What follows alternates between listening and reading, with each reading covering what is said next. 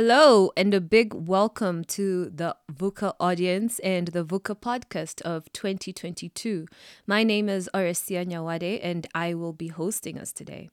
It's been a while since we've been in your ears, and I just want all of us to please understand that we've worked, we've been working very hard in the background to bring you the best stories, um, lessons, insights from African businesses, brands, and everyday leaders. The topic that we will be kickstarting this year with is the metaverse. Everybody's talking about it. What's going on there? We'll be covering crypto and NFTs and all things virtual living and investing. The EMAG is set to be released on Monday, 28th of March 2020, 2022. So head on to our website, www.vuca.com, and subscribe to stay up to date with all future issues.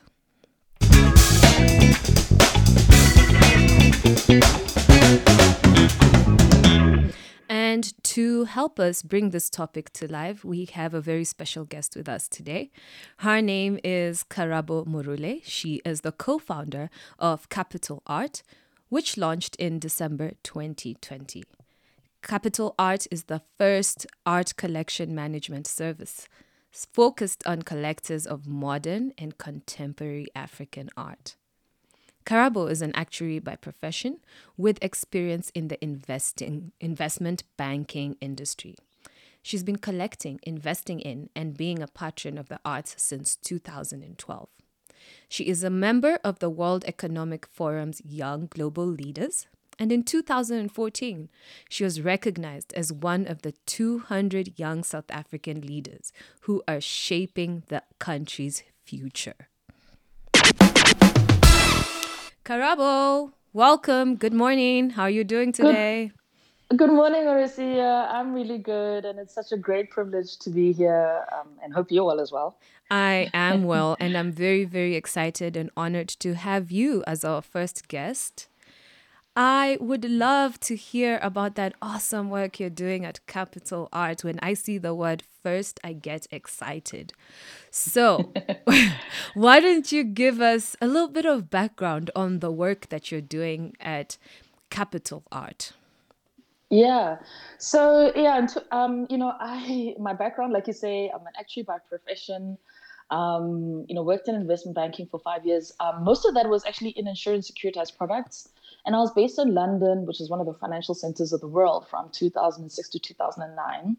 Um, but actually, London, of course, is also a very big art destination, you know. So, um, especially towards uh, as the global financial crisis was rolling through and, you know, work was drying up, then I decided actually let me go and spend a bit more time in some of these galleries that previously I never had time to attend because we were working till like 11 o'clock, 12 o'clock at night, mm. you know, every day um, and um, and also just you know hang out with some friends who obviously had a very big interest in art because they were maybe more exposed to it.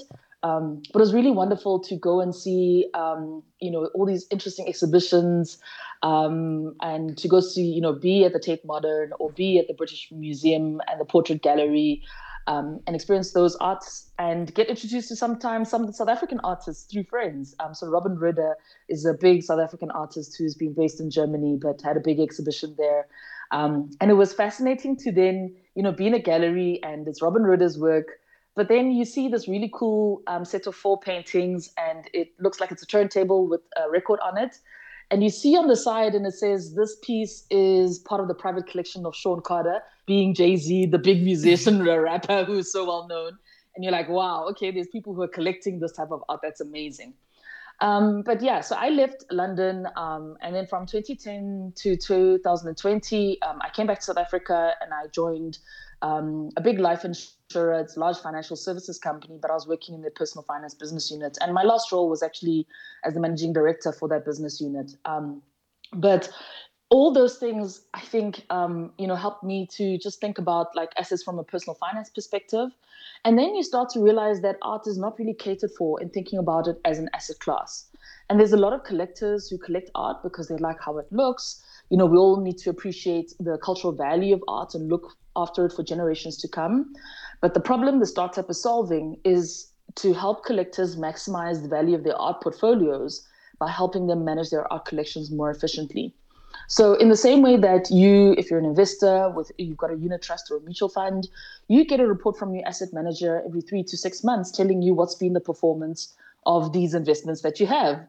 And I think we should be thinking about doing the same thing when it's happening with your art collection as well.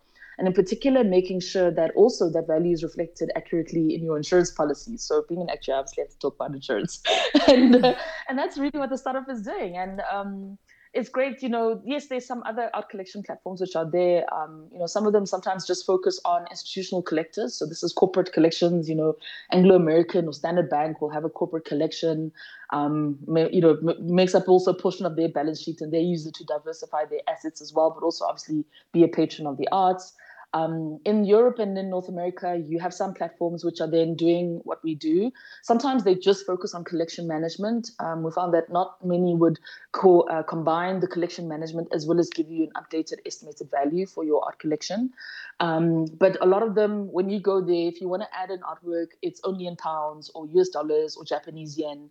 Nothing is there for you if you want to add something that you bought in Nigerian naira or Kenyan shillings or South African rand. So, you know, that's also one of the key things things which is there is that you will find the artists that you are collecting um, and it's very um, catered towards kind of really the collectors of African art, be they anywhere in the world. But that said, actually, the, the platform can be used by anybody. So yes, if you are a collector of you know Beeple, or you're a collector of Banksy, or you're a collector of Mural, Picasso, whoever it is, um, anywhere around the world, you could actually use the platform as well. Karabo, Thank you so much for that.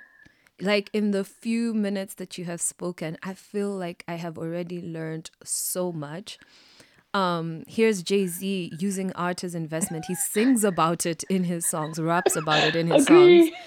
And then, Agree. I mean, we have all these amazing artists in in Africa. I mean, we're creatives by nature.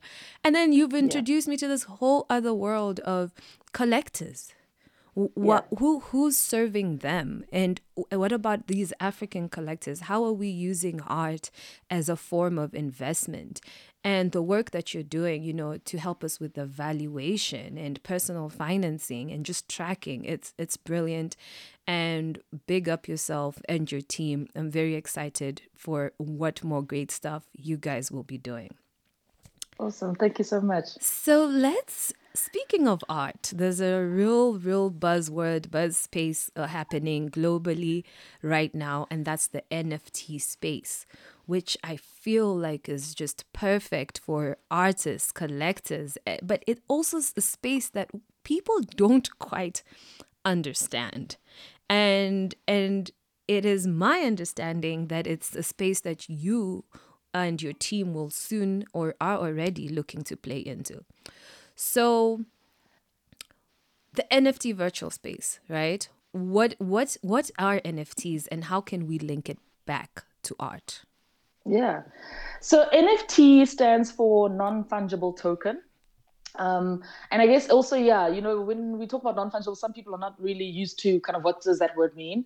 So when something is fungible, it means kind of they're interreplaceable. It's the same as like um, money is typically um, understood to be a fungible asset in the sense that if you have five two rand coins in your pocket, South African rands, and I have a 10 rand note, um, they're different things, right? One is five coins, one is one note. Mm-hmm. But actually, because they're exactly because the rand is fungible, I can give you my 10 rand note, you can give me the five two rands, and it's exactly the same value. So that's kind of when you have something which is a fungible asset. Mm-hmm. Um, when it's non fungible, it means I can't switch what you have for what I have.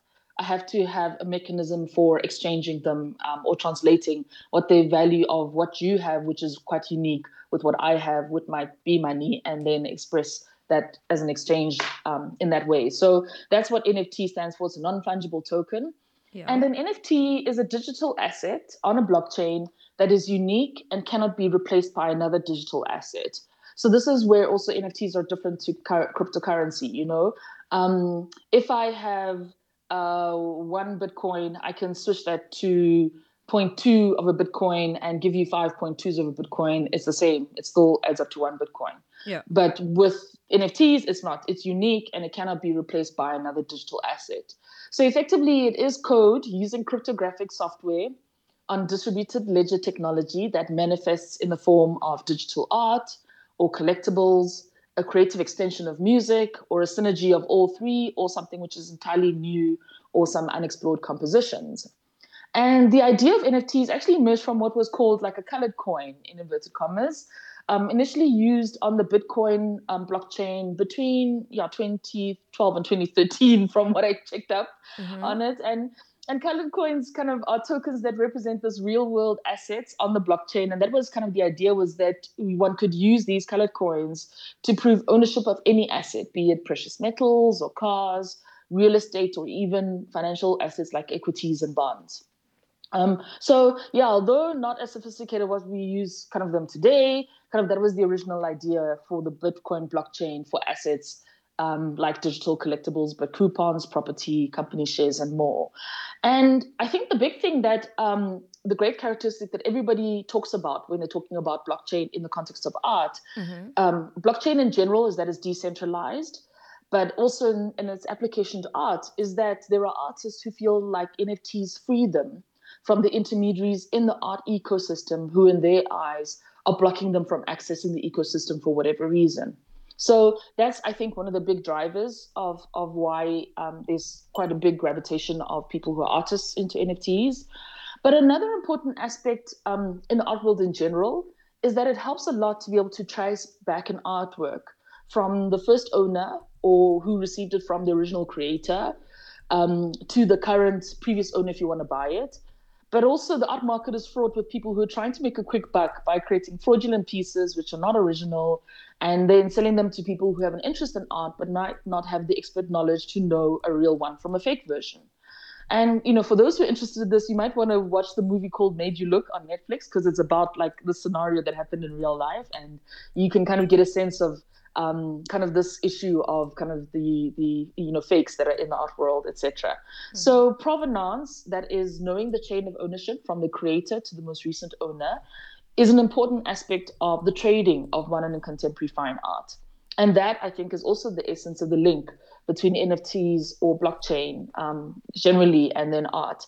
Is that you know when you know what kind of link these that that's what links these colored coins on bitcoin to their link in art now even though most nfts are actually on the ethereum blockchain which is different from the bitcoin blockchain so yeah so this is why i think you know digital art is now being minted by artists and creators directly because now the provenance is trackable and it's fully visible to everybody on the chain. You can trace the transaction. So if you created an item and I bought it and then I sold it to somebody else, um, the third, you know, the third person who might be buying it will be able to trace and see, oh, Osia sold it to Karabo, Osia created it, sold it to Karabo, sold it to this third person. So when I'm buying it, I know it's Osia's original work. So, wow, yeah, you know, I am just, I, I feel like I want to speak to you for like four more hours. Like, just give me more insights into this world of art and and even this word provenance. I'm like, oh, okay, we're keeping the integrity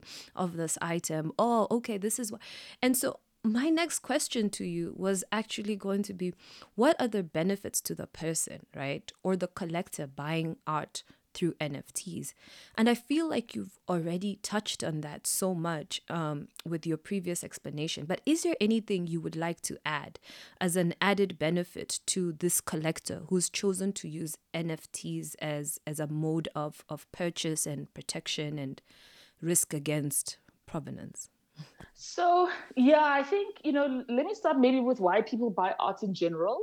So most people buy art because you know of how it looks, right? Um, mm-hmm. You'll see a beautiful portrait, a painting. It might be you know a fantastic artwork, um, and they think that it will complement their home or maybe their work environment or wherever they're planning to display it. And uh, some people buy also art to just support the creative arts, right? To support creators in general with with what their craft is. Um, but there's also some people who might actually also accumulate you know much wealth and so much wealth that they need to put it in different assets to diversify their wealth exposure. This is kind of also where the personal finance aspect comes in.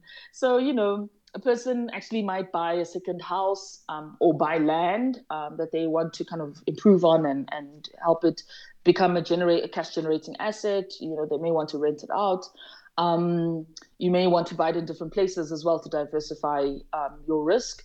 You may want to buy gold, you buy shares, you know, or they invest in investment funds, be it mutual funds or unit trusts, or invest in private equity or venture capital.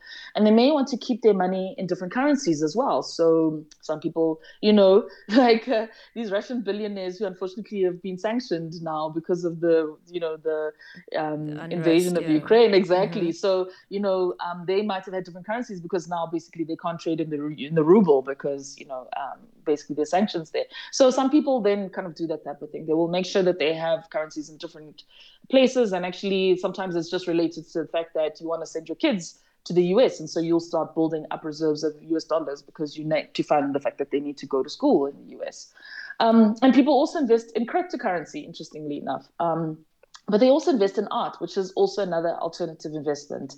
In fact, the 2020 Knight Frank Wealth Report indicated that ultra high net worth individuals based in Africa, so that's people with over $30 million in wealth, mm-hmm. had 4% of their wealth in collectibles. And um, when you break down that category of collectibles, that's like art, um, could be luxury watches, classic cars, or even luxury handbags, for example. And interestingly enough, from 2016 to 2018, the African art market grew by 22% per annum. That's a very decent return, albeit that actually, yes, it's very volatile, as is the case with several alternative assets. So I think this is some of the things that people then apply in the digital space as well as it relates to NFTs. Um, that they're buying art because NFTs because of this reason that you know they want to yes do it for their own enjoyment. They may want to use their NFT art um, as their profile on Twitter, or they may want to use their NFT art in the metaverse. You know, um, you know, somebody created the likeness of an Hermes Birkin bag, and they he maybe wanted to do that, although Hermes did subsequently, you know, sue them for for IP mm, uh, breaches. yes, but um, yeah, so people kind of yes do it for their own enjoyment, but also as a diversifier. But I guess yes, it, you know, it's definitely advisable not to spend your life savings on it. So and yeah, you know, the interesting part, which I guess um, is fascinating about the space as a new technology, in a new area, is obviously there are some cynics who will say the craze in NFTs is being driven by people who hold a lot of Ethereum. Mm-hmm. And um, so they're exposed and they're trying to kind of just drum up and influence people in terms of these use cases and create the market for this Ethereum so that they can actually also, you know, sell out of the Ethereum and buy other things um, and create a value gap for themselves, supposedly to get super rich off it. So that's also some of the interesting things about like this, what the cynics say about NFTs and what's driving that wealth, um, or driving kind of the craze in it. But at, at the same time, um, NFTs and blockchain in, in general has kind of implicit scarcity built into it. And that's why you kind of see these wild prices going about and people selling kind of NFT art for crazy amounts. But that scarcity similarly actually happens with the art world, you know?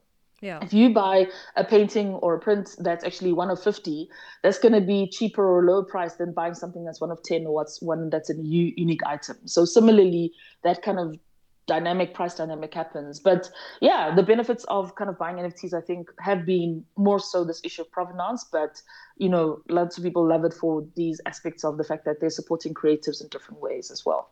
Yeah. Love, love to hear it. And I want to switch directions for a bit. Let's take it to Tabo the artist, right?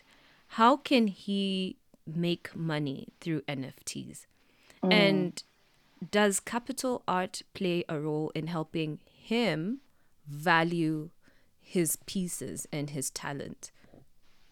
Mm. So yeah, I'll, st- I'll, start with the with the um, first question. So yeah, NFTs are minted directly onto the chain, mm-hmm. and I don't think at the moment there is kind of similar intermediation that occurs as it does with physical art, like having representation by galleries, for example, who then also drive the investment in the artist and the marketing of their work. So artists mint their work directly onto the chain and then they get the proceeds directly based on there being enough buyers who are interested in purchasing their art or if there's an auction, um, or just w- at whatever price is set by the by the artist. Um, so that's kind of how an artist then captures value, right? Um, interestingly enough, South Africa has been one of the top trading markets for cryptocurrency. Nigeria is also up there. So potentially that means that yes, there's opportunity for artists in terms of lots of people having this currency to buy their artworks.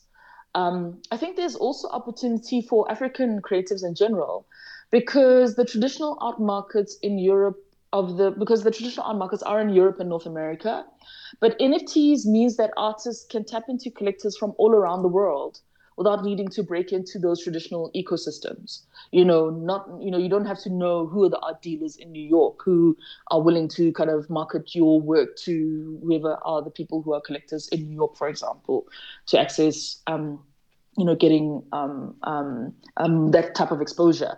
Um, and I, I appreciate that, yes, you know, social media and the pandemic also helped to expand the interest base of many social of many artists. You know, lots of people were on Instagram, and some people then sell directly um, especially those artists who are then not based in these art markets, um, like in Europe and North America. And, you know, obviously, yes, the auction houses even similarly said they experienced like a massive growth in interest in African art over the pandemic because now they had online auction auctions rather, rather than physical ones. So basically, anybody around the world could be seeing these artworks bidding for them, whereas before you had to be at like, you know, the Sotheby's offices in Bond Street in London to see these artworks. And if you were based in South Africa, you would have never seen seen these artworks or based in Tokyo or wherever type thing. So so that's been something which I think has been interesting about um, that opportunity is that you know being decentralized that's actually what um, assists. So the one thing which I can I guess is always on my mind is just a key consideration on the downside is whether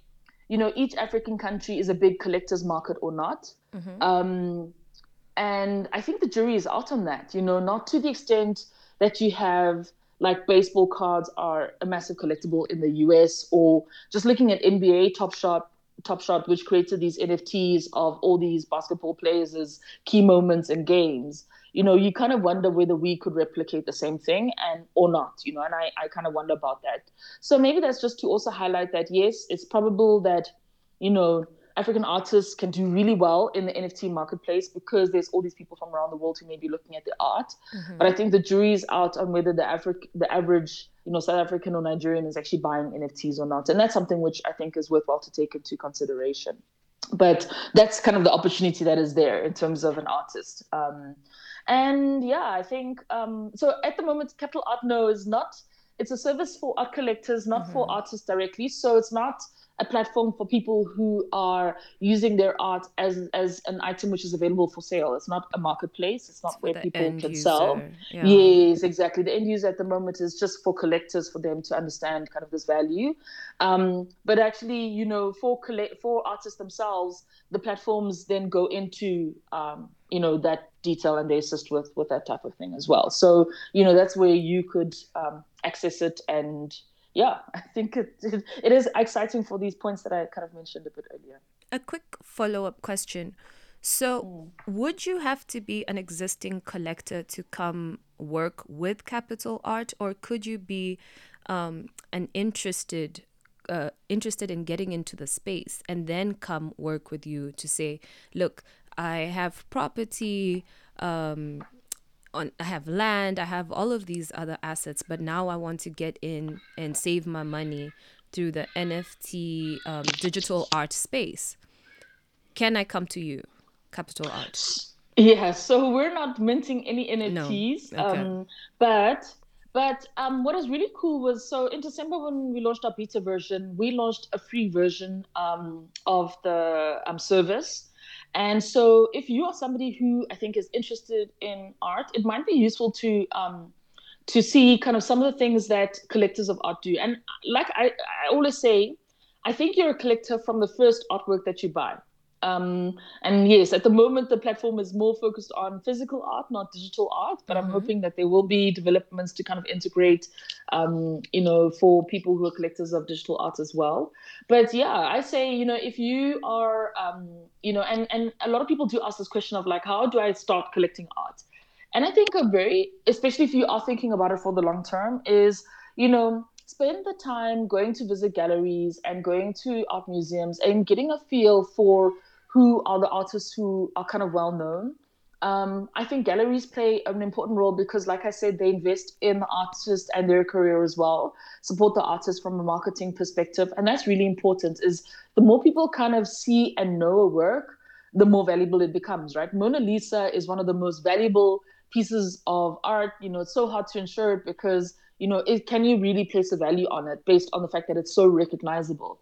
And that's because everybody knows what it looks like. And similarly with art, I think it's important, you know, um, you start to kind of get a feel for who the artists are. But when people know, yes, the artist, but also specific artworks, that's also what drives value, especially if it's a unique item, because there's only one of it in the world that artists created at that point in time. It's very hard to replicate it and replicate what that journey, that piece of art has been through. So it is important to kind of understand that dynamic and then, you know, yeah, get to be familiar with who are the artists and remember that, yes, you know, sometimes, yes, you'll see um, for the guys, everybody who's in South Africa and who's familiar, um, you'll see Nelson Makamo on the cover of Time magazine, and you'll see Oprah bought one of his pieces, and then yeah, you see kind of the prices now and think, wow, that's like something I can't even afford. afford yeah. But actually, or see, like basically the big thing to remember is that like in 2012, his works were selling for like 20,000 rand, and maybe that's an accessible price point. So remember that you know, um, and he was one of the winners of like the Joburg Art Fair kind of young collectors, you know, young, young artist prizes and that type of thing. So even attending art fairs, I think, is a great way to get a feel for who are the artists that are, you know, have been curated by people in the art world. But like I say, I appreciate, you know, that yes, you're not gonna then realize everybody, and then maybe some great artists out there who will. Um, you know their prices kind of will appreciate even though they might not be in represented in the gallery system or be presented at art fairs and the like. But if you're somebody who has an interest in collecting i think that's a great way to just get a feel for what are the artists like who are the names get a sense of the galleries out there. Follow them on instagram get a sense of who they are that type of thing. And um, i think yes if you've bought one artwork even if it's a small print um, then you know using a platform like Capital Art to save all the documentation, you know, the documentation related to that purchase and the details around that artwork is then really important for you to start getting a feel for this is something I'm going to start doing long term, um, because that's actually how you look after your art collection over the long period of long term, making sure that you keep all the documentation and and like understand the story behind why you bought it, because if at some point in time you may want to sell it I think sometimes the stuff that attracted you to why you bought it might interest somebody else in terms of why they might want to buy it. And then that's really important, mm. right? Mm-hmm. Just from a demand and supply perspective. If you increase demand, that increases the price of an asset. So, um, yeah, those are some things to just think about in terms of being a collector and starting that kind of um, you know practice of making sure you're starting to do collection management which is saving all the documentation related to the artwork and the history mm-hmm. around it. And when you see like literature about your artist um, you know save it as well because that's also something to point to the fact that they are becoming more well known. Um, so those kind of things really drive the value then. Um, and i think yeah it's it's really interesting. And some of the things which you know one of the reasons why um, I've been tracking NFTs. I mean, like like you heard, I've got like nothing to do with technology in my background, yeah. and not much to do with art, except for a very big passion for it. But one thing which um, is really important to me is like um, diversity, equity, and inclusion, um, and in particular inclusion of the creative arts. And what I really love actually about blockchain, and in particular the Ethereum blockchain, is that you can integrate smart contracts into it. So you know, I first started hearing started hearing about blockchain because of the smart contracts issue and its application in general insurance. But what I love about this is now a digital artist could actually, when they're minting um, their um, artwork, indicate in the smart contract to say, actually, every time this artwork is sold, I need to be paid royalties of 1%. Um, and that makes a very big difference because in the traditional art market that happens now in the physical art world, an artist may make a piece um, and, you know, like you know in the early part of their career it sells for 5000 rand but as they get more and more well known that piece then might go through successive owners and at some point then be worth 20 you know kind of you know you know 1 million rand or 2 million rand but that artist never benefits from that price appreciation and the mm. fact that that mm. artwork trades at 2 million rand because that piece was a unique piece um, even if they did something today that the new piece that they create today might not have the same price and sell for the same price as this artwork that you know subsequently sold for two million rand, and the artist then never benefits from that value because people might not appreciate you know their current artwork in the same way as they appreciate this artwork that they made like you know 5 10 20 years ago. Mm-hmm. so what's cool about that is that the the artist i think it creates sustainability for the artists in the sense that they now benefit and get some sort of income off the secondary sales of their artwork.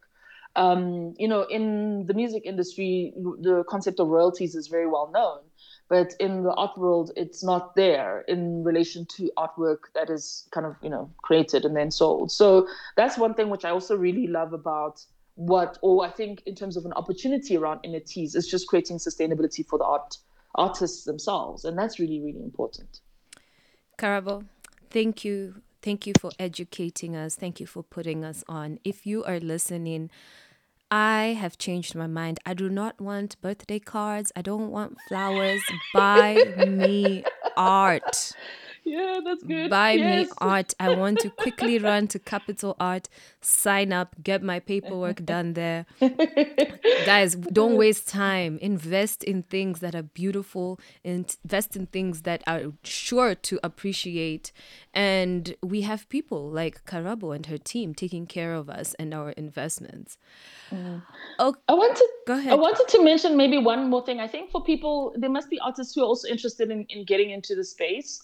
Um, and the platforms themselves often have information to assist those who are interested.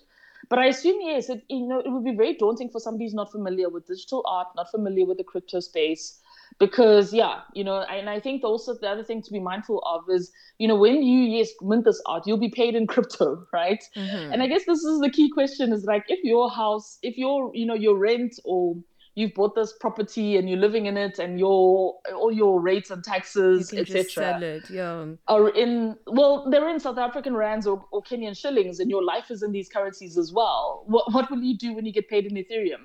You know you can't go to your local supermarket and buy your weekly groceries in ethereum yet.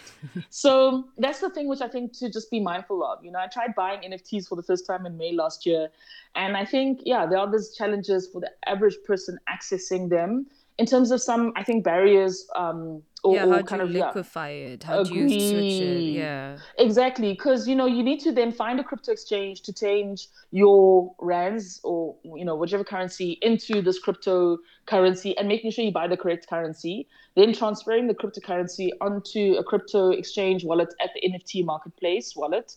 And yeah, similarly, as an artist, you need to figure out okay, yes, I, I create this digital art, I sell it to somebody. I need to now transfer my money from the marketplace to a crypto exchange to like a fiat off ramp where I can then change that money into rands or Nigerian naira, which I use for my day to day living expenses. So those are some things to think about. But it is exciting to also have heard of two new African marketplaces. So there's one called Red Sand um, with web, uh, web address redsand.art. Mm-hmm. And the other one is The Tree, which has Trevor Stuurman as one of his co founders. And that's um, the web address is thetreenft.io.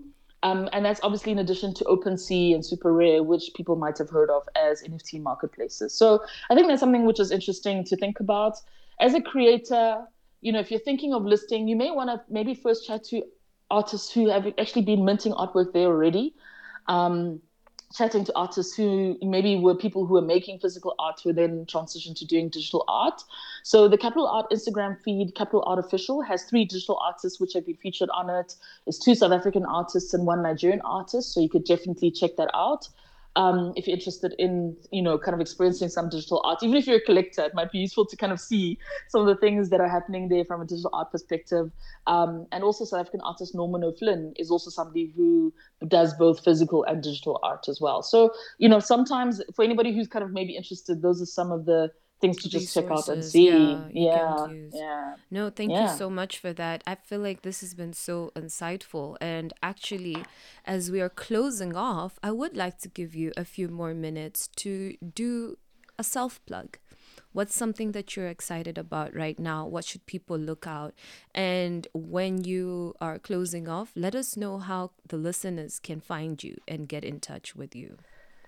Okay, cool. Well, yeah. So I think yeah, some of the things that I'm excited about um, at the moment, I guess my focus is fully on capital art and growing the network of collectors and looking about exciting things to um, expose people.